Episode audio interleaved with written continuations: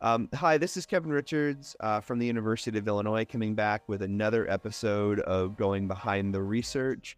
Today, we have Scott McNamara from the University of New Hampshire, who's going to talk with us about his recent publication that actually I'm a co-author on, which is the first time that we'll be talking about a paper that I have such intimate knowledge of, in the sense that I contributed on Going Behind the Research. So that'll be exciting. So this paper was just accepted in the Journal of Teaching in Physical Education, is now available ahead of print, and we'll link to the article in the show notes, as we always do.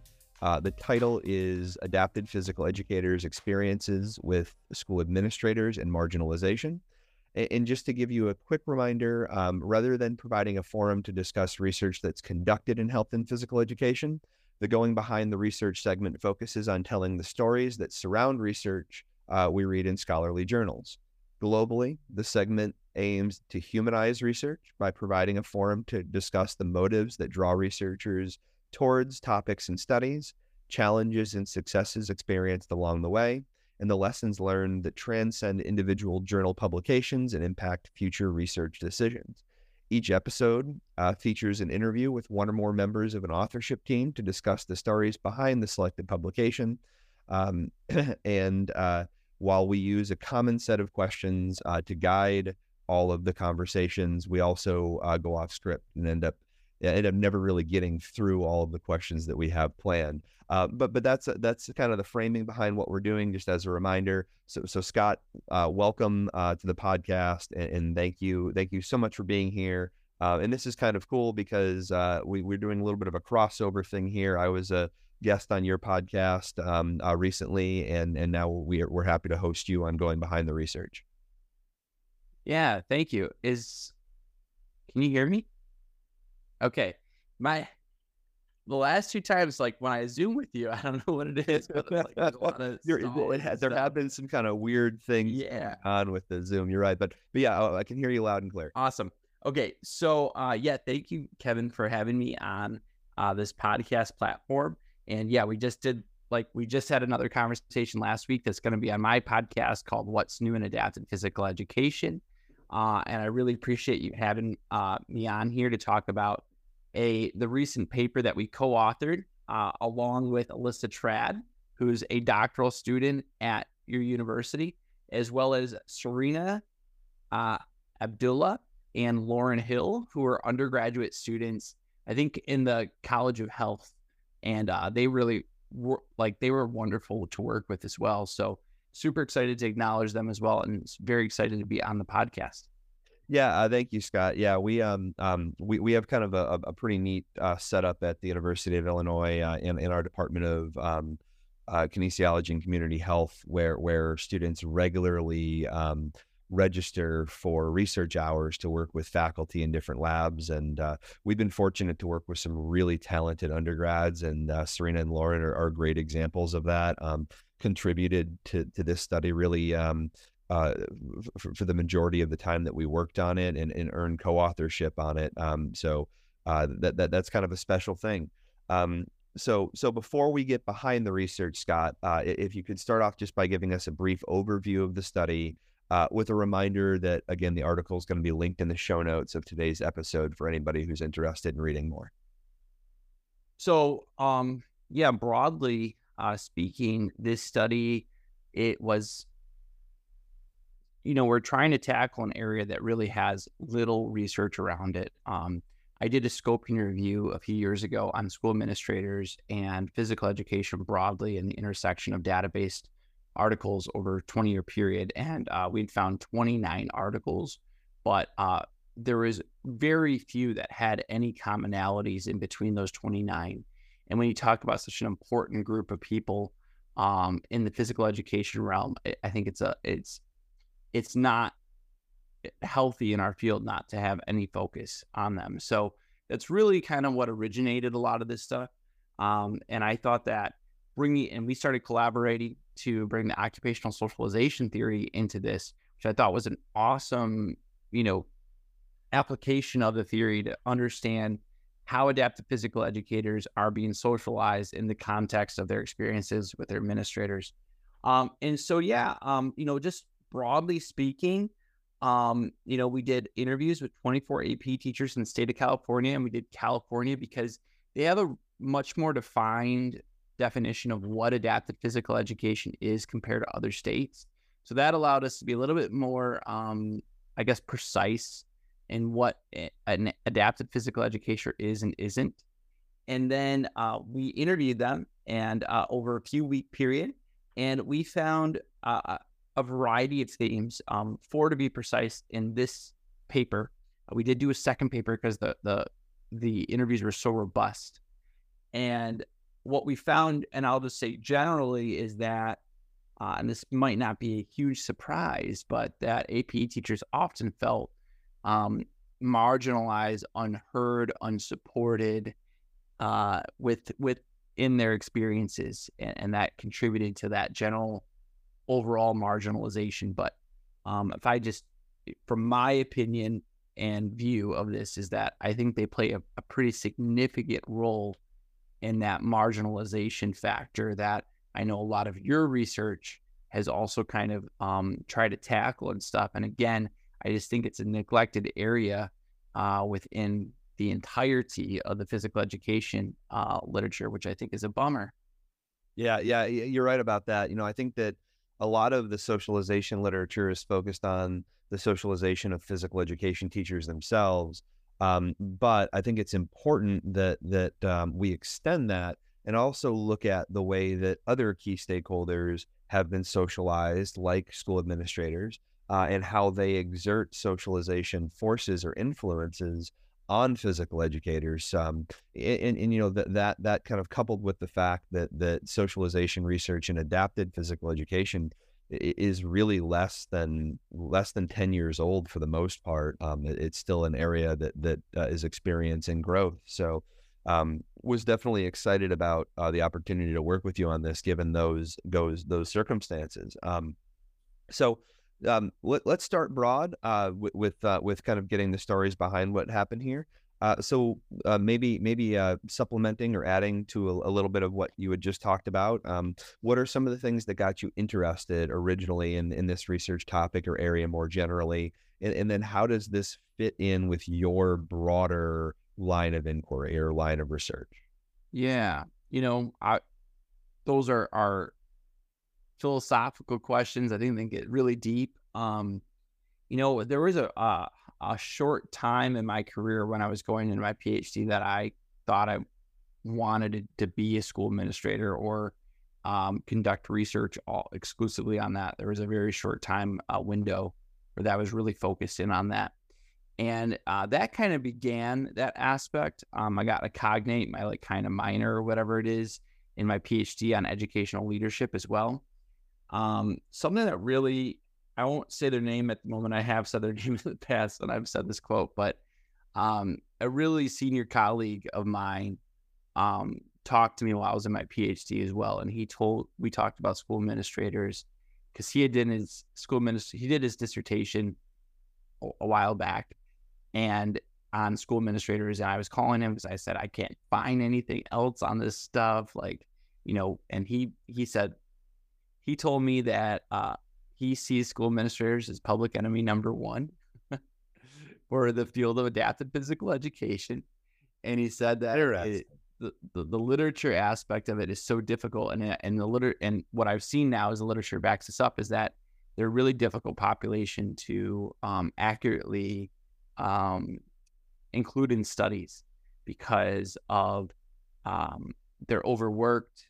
They're managing a lot of priorities. Oftentimes, they are somewhat politicized as well, so they're a little bit less likely to provide maybe to be fully transparent and stuff like that. So anyways, that's somewhat how I got started in it. And I think even just when I was teaching as well, seeing just how much school administrators, the resources they could provide you, the time they could provide you, and so on and so forth, and just seeing that power structure.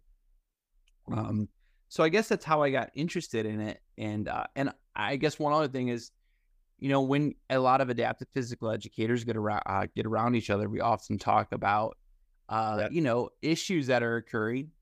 And I felt like one of the issues that I often heard about was school administrators. And again, you know, there is a nice term we see a lot in papers or something. There's a dearth of literature around this topic, and not just in the occupational socialization world. That, you know, I wasn't trying to call that specific area out in like that gap. Right. It's really, it's widespread. Yeah. And we really, we have to better understand how the stakeholder, which I really think is quite a prominent one, could be they're one of the major gatekeepers to resources, to you know, even the atmosphere and then the value towards physical education.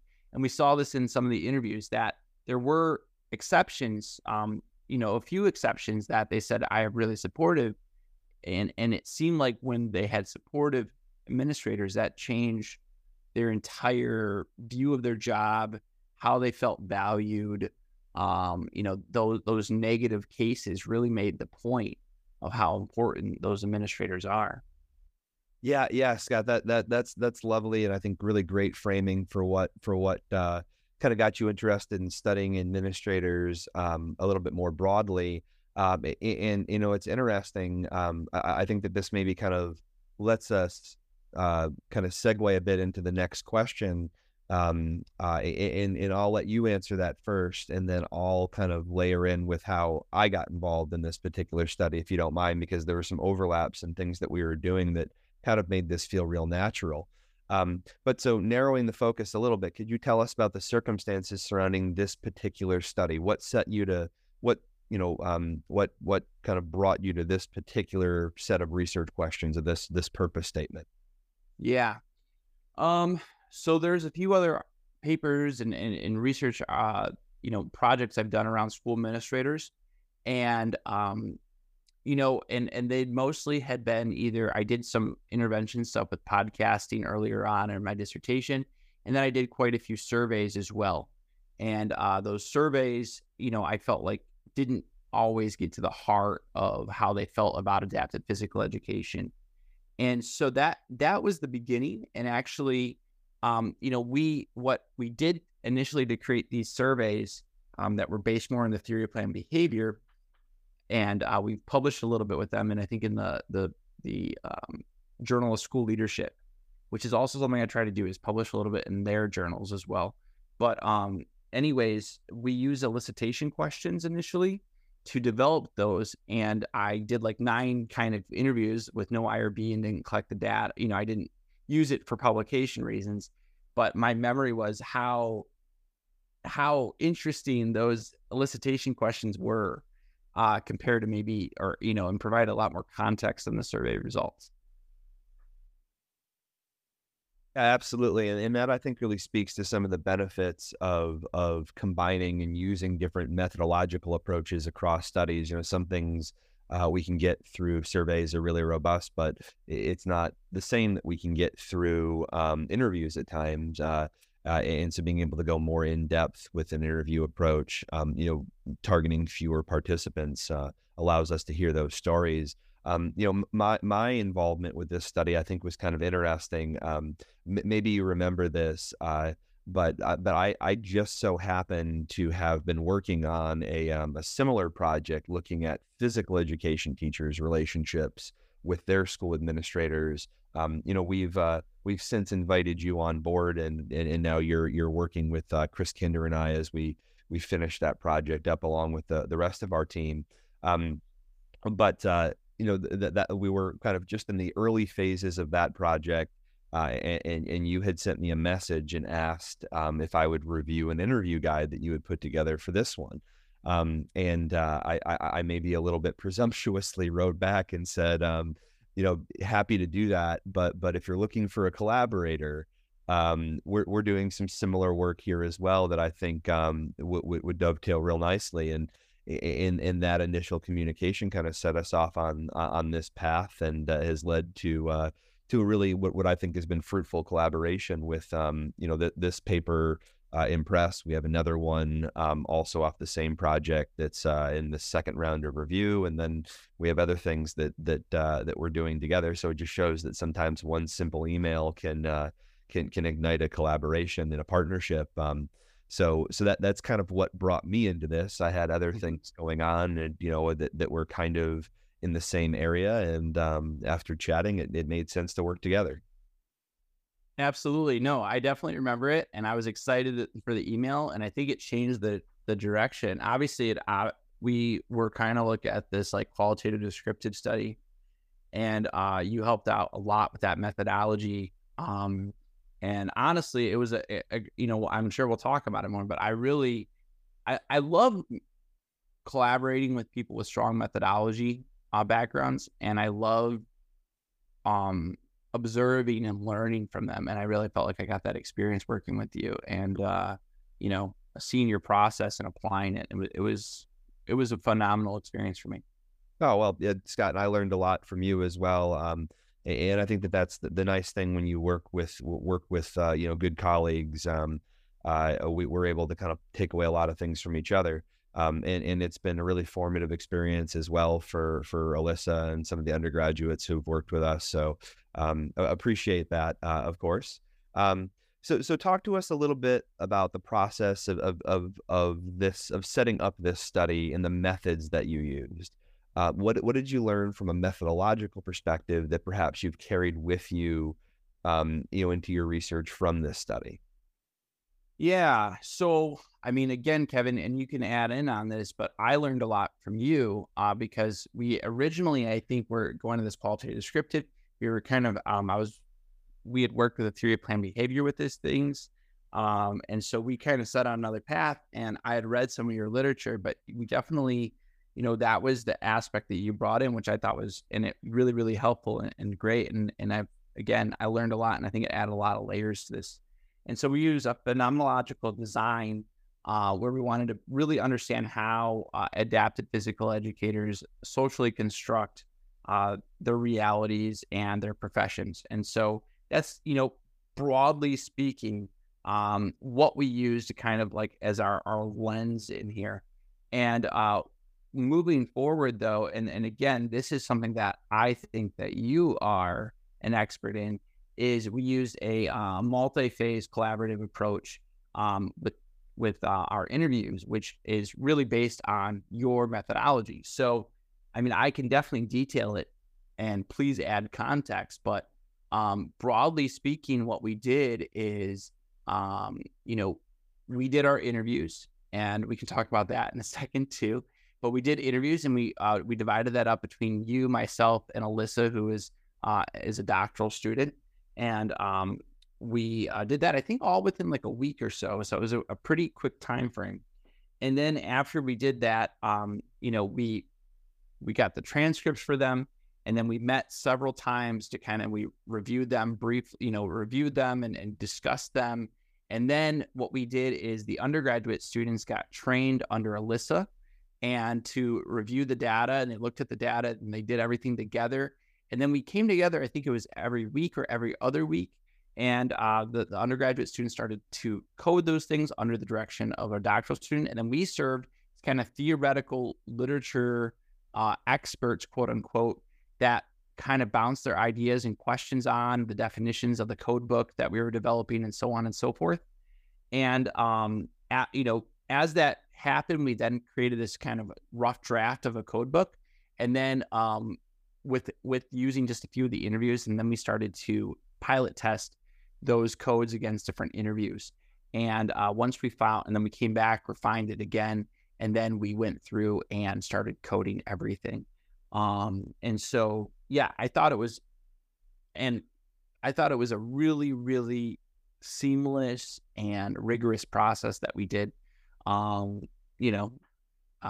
pause there if you want to, And this one other thing is, I'll say is, and I think in some ways this is a positive, or it is a positive. It's just, I think I've done a lot of, I've gone back and forth from that deductive inductive approach with qualitative research, and I found this to be more deductive. However, I think it kind of makes sense with like the use of our theory and stuff like that, which, you know, is very like, you know, constructs and stuff are kind of, you know, those are defined aspects that are, you know, I think that lend themselves well to that deductive approach. So I enjoyed it thoroughly, and I learned a lot, and I felt like we did a really good job of really analyzing that data in a thorough and rigorous way.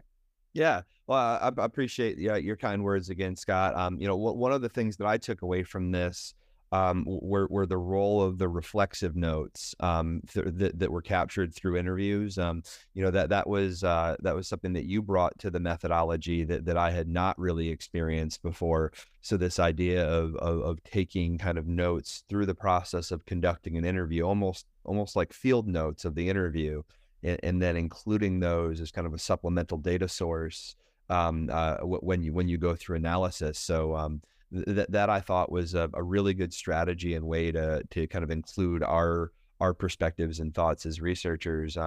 But I guess the only other thing that I'll touch on there is you kind of alluded to the multi-level kind of a multi-level tiered system that we use for analysis, where, you know, you and I kind of served as methodological and content experts, theoretical experts. Alyssa, as a member of the research team, you know, kind of led the analysis, or at least the logistics of it. And then Lauren and Serena, our undergraduate students, did the primary analysis. And I want to really pause and emphasize that, because, you know, it really speaks to what undergraduate students are able to accomplish when you train them and empower them, and B, you know, Serena and Lauren specifically, you know, how quickly and well they caught on to what we were doing, and learned about adapted physical education, which was not a field that they had a lot of contact with previously. And they were able to really do a nice job with the analysis, of course, guided by us and by Alyssa. But I found, you know, in my position, working with doctoral students, and having the ability to work with undergrads, it's been really rewarding to put research teams together and use it also as, you know, really good hands-on experience and training for grad and undergrad students who might, you know, have a future in research themselves. So that's been kind of a fun thing that has crossed over several of the projects that I've been involved with recently, but definitely came through here. Yeah, absolutely. I was actually kind of blown away with the undergraduate students. They were phenomenal. Yeah, they're like precision, and, you know, again, I think those weekly meetings that we did were just so helpful. Obviously, to the research process, to be questioning everything. To really get refined into our codes and our you know, so highly recommend. And the reflexive notes, what I love about the reflexive notes is, you know, there was a few days where I did like 5 back-to-back interviews within a 6-hour period. You know, my connection in that moment of being able to kind of potentially find patterns or whatever is going to be really kind of strong, because it's so, you know, in that moment. And so you can kind of get those contextual pieces in there, as well as, you know, sometimes there's a giggle or a laugh from, you know, or, you know, sarcasm. That doesn't come off in transcripts too well, but it does come off in conversation. So those are really nice notes to kind of have, and it keeps you engaged with the interview, I think, as well, in a unique way. Yeah, absolutely. Yeah. So next question is probably the one that I've been looking forward to the most. We talked a little bit. We talked a little bit off script about where I thought or where we thought this might go, and what a good example might be. But could you tell us any stories accompanying the process of completing this investigation that give us a look under the hood, in bonus points for stories that make us laugh? Yeah. Okay. So that we had quite the. Where do I start with this one? Okay. So I guess I'll start with like the story of it, and then I'll explain what happened. But I had a really. We had like you and you and I had interviews, I think, scheduled kind of at the same time. Like we began like 8 a.m. on a Monday. Yeah. Right. Thanksgiving. Like. Yeah, it was. Yeah, and it was like pretty much back to back. We had them for a minute, and you and I we did them, and I think I called you after. I said, "That was a really strange one. They didn't seem to have a lot of, they couldn't really tell me much. It was very broad." And you said, "Me too," it was really weird. "Me too," it was and we then did, I think we did one more set as another back. And I said, I called you right away. And I said, there's no way these are adapted physically. Yeah. They couldn't answer any of the questions. Yeah. Where they even were. Yeah, they had very, very deep accents. Yeah, and really difficult to understand. The connections weren't good. Yes. None of them were on video either, and that video was optional. So what I did is I started. We had a survey too, and in Qualatrics it can kind of find the location. Well, it looked like a bunch of these were coming from all the people that completed it and signed up. A lot of them, not all of them, a lot of them though, 15 or 10 at least, were in Qatar. And I was like, that is weird. So especially because they're supposed to be in California, right? Yes, they're supposed to be in California. So I called I had a little, little PhD anxiety moment. And this whole thing is ruined and all these things. And so they were only the first four we did were not good. I talked to my IRB office. I called them right away, and they walked me through what they wanted me to do. And I also so they walked me through. I then we did a quick amendment, and it was they were same day kind of thing, and they worked with me. And basically, I emailed everybody that was on the email list, and then they had to respond with their work email. So I was only then so they had to use their work email that was associated with the school in California. And that's how then we double-checked it. Problem was solved. However, I got some angry emails from people that were, I'm pretty sure, from Qatar. Wouldn't provide... a work email. Yeah, I should say we had $50 or I think it was $50 gift cards, stipends, which when you have incentives, and we had this broad kind of postings for our recruitment, and that's how that happened. And so that was really interesting.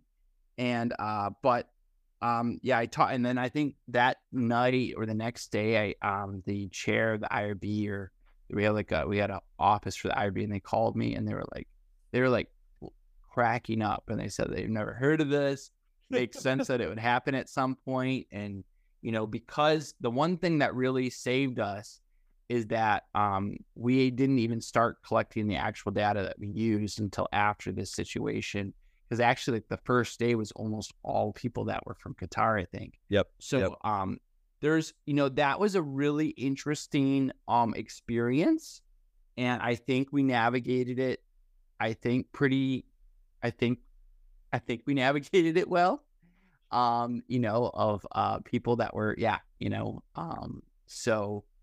that was an interesting experience, and I'm happy to have moved on from it, and I hope that it never happens again.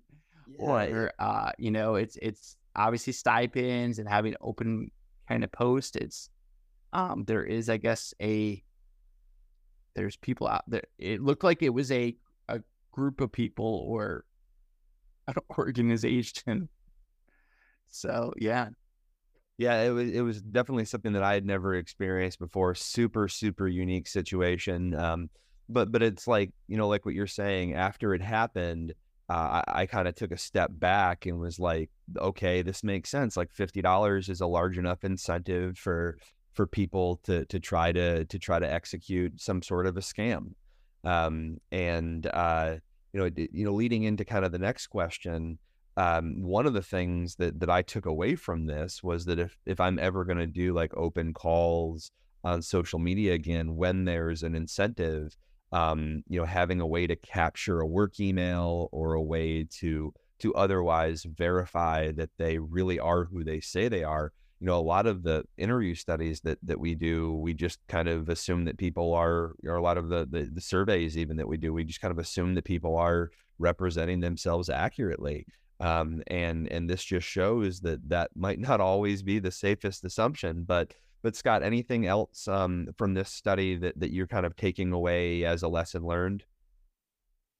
I mean, I think the results were in the interviews themselves and I'm sure that you and Alyssa as well, that just engage with them, and obviously the transcripts as well. But I think the amount of, you know, when we had a question here that was about like, how do school administrators, you know, help you with your professional development needs?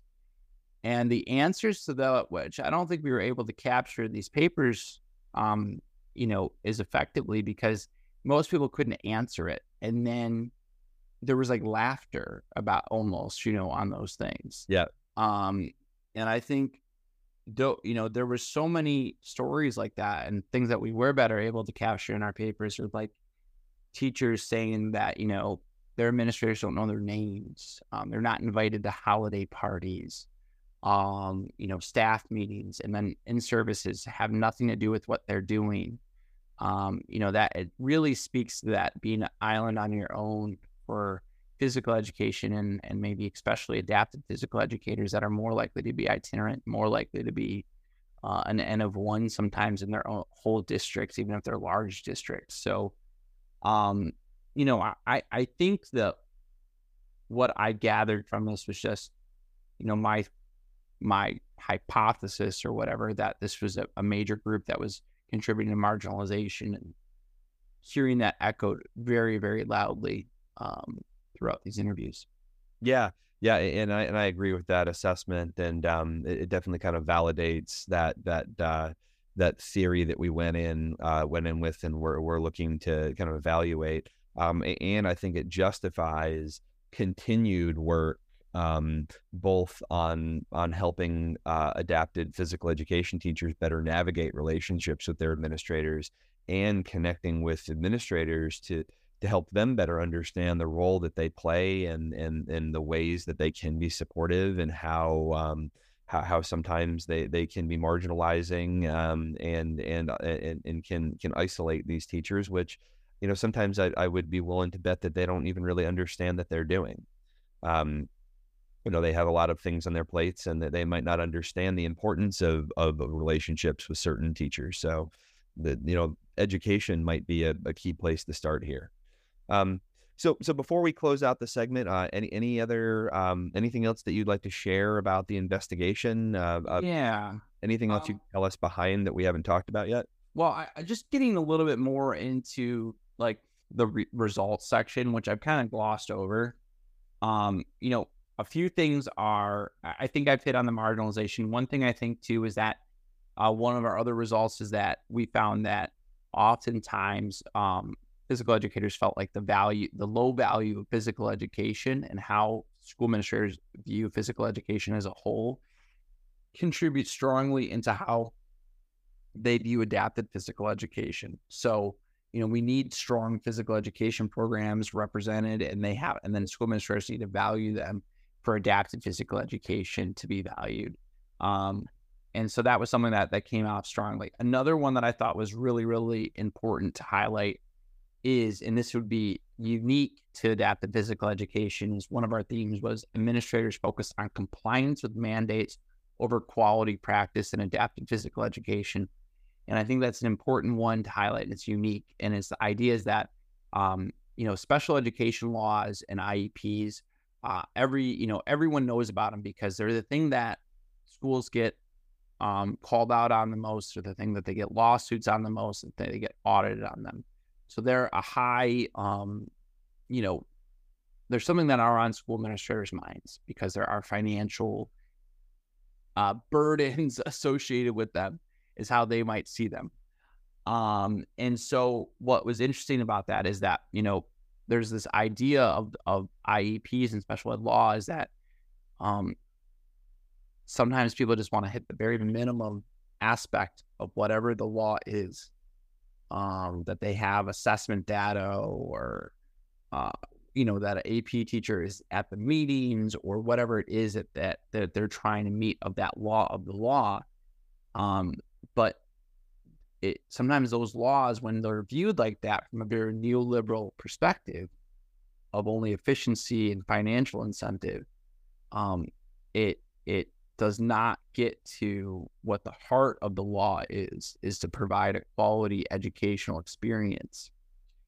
And so I found that to be really interesting, is that, you know, when we talked about the IEP process with these AP teachers, they often felt like that their administrators only, you know, they were only there almost as like a token APE person to meet whatever aspect of the law. So they were a check mark versus being what they're supposed to be is an active member of the IEP team to create this hopefully beautiful kind of program that meets every child's specific needs, rather than, you know, yeah, you're here, great job, shut up and sit in the back, you know, which was, you know, and again, one other aspect is that every one of these themes that we found negative cases, which again, I think is the importance of, you know,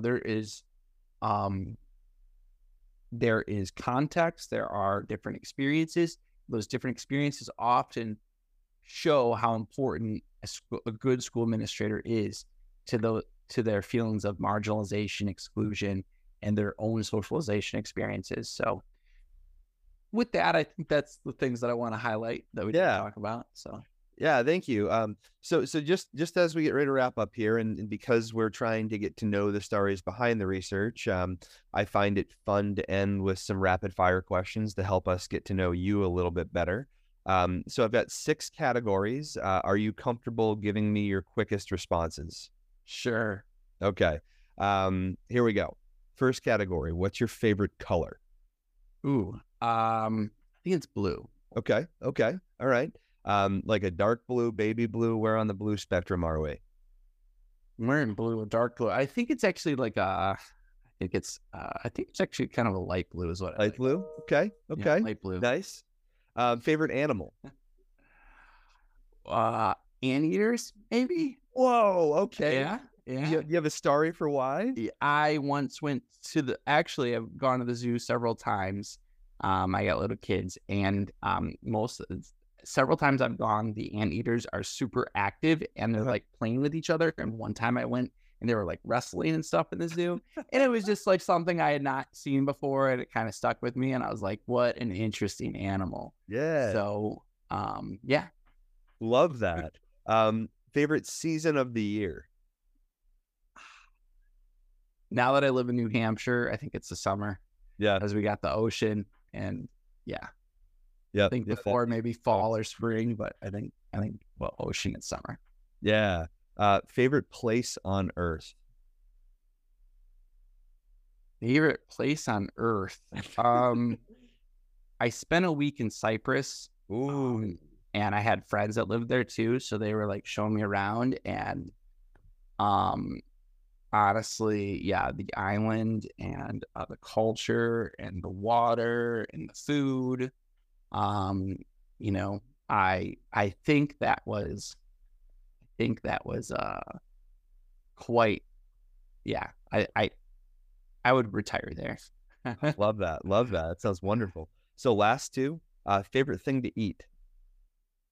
Favorite thing to eat. Man, I mean, I think I ought to be fully honest with you. I think, like, you know, like, I mean, I'm a Midwest guy, so I think, you know, burgers, pizza, there we like go. Those are like my, like, I mean, I don't want them to be my favorite, but, you know, when I go home, that's, you know, that's the cuisines.